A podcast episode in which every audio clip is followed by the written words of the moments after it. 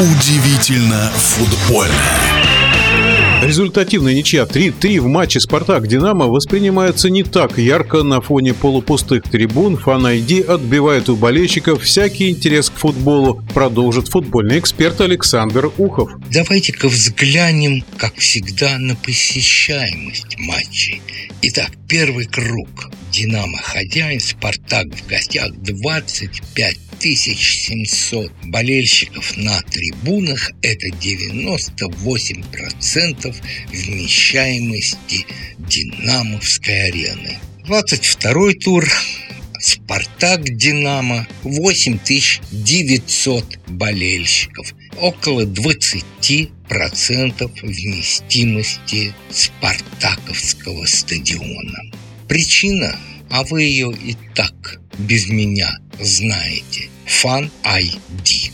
В этом матче случился хитрик у Соболева. Два забил он в чужие ворота, а один в свои. Причем один из них был забит с пенальти, который вызвал неоднозначную реакцию у большинства экспертов. Пенальти не было, считают они. В этом матче еще отметим два гола пропущенных между прочим, кандидат в сборную страны был Селихов. Такие голы не пропускают уже и в медиа-лиге. Наконец, Лока «Зенит». Этот матч ну, понятно было, что, конечно же, «Зенит» сильнее, и он это на деле доказал. Но этот матч почему-то все обсуждают как противостояние между Дзюбой и Симаком. И все буквально все критикуют Дзюбу за то, что он отказался пожать руку своему бывшему тренеру. Дзюба отреагировал так. Я не видел, что Симак идет в мою сторону и протягивает мне руку. Видел он или не видел, пусть останется на его совести. Да, наверное, и даже не наверное, это очень некрасивый поступок со стороны Дзюбы. Но давайте вспомним, как Дзюба уходил из «Зенита». И Дзюба был крайне обижен, что Симак даже не поговорил с ним когда уже было принято решение о том, что его в команде не будет. Согласитесь, заруба на сердце у любого спортсмена, когда с тобой тренер не переговорит перед расставанием, очень болезненная. Снова у нас отставка.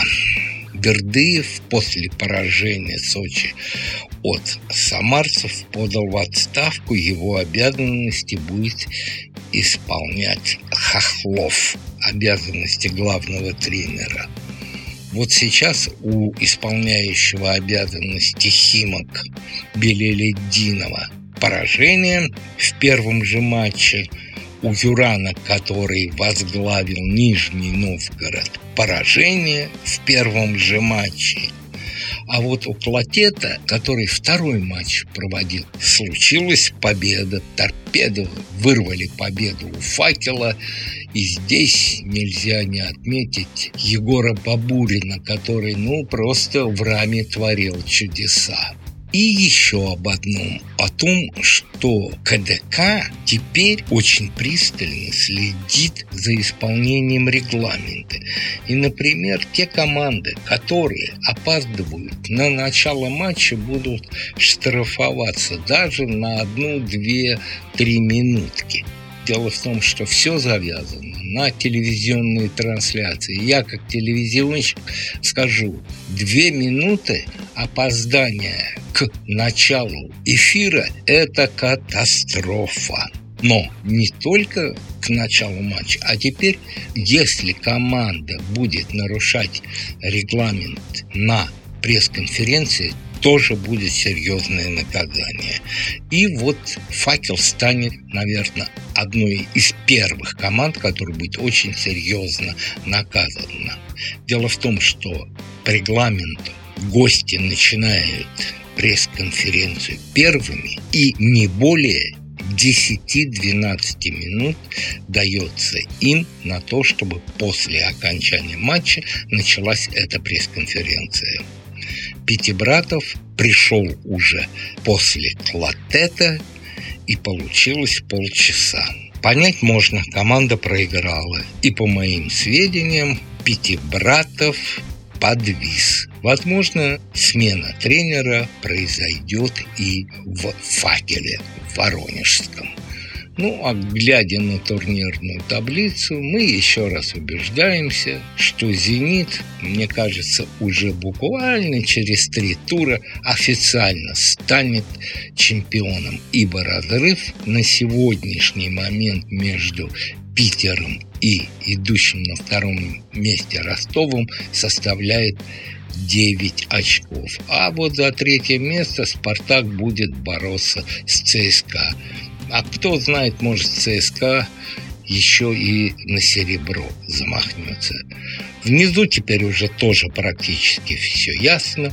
Нижний Новгород, Воронеж, Химки и московская торпеда. Вот эти команды, которые разыграют два места за стыки. Конечно, позиции у Нижнего Новгорода и Факела сейчас предпочтительнее, чем у семчан и торпедовцев. Но по игре торпеды сейчас вряд ли уступит. Вот самая острая борьба теперь нас ждет внизу таблицы. В нашем эфире был вице-президент Федерации спортивных журналистов России Александр Ухов.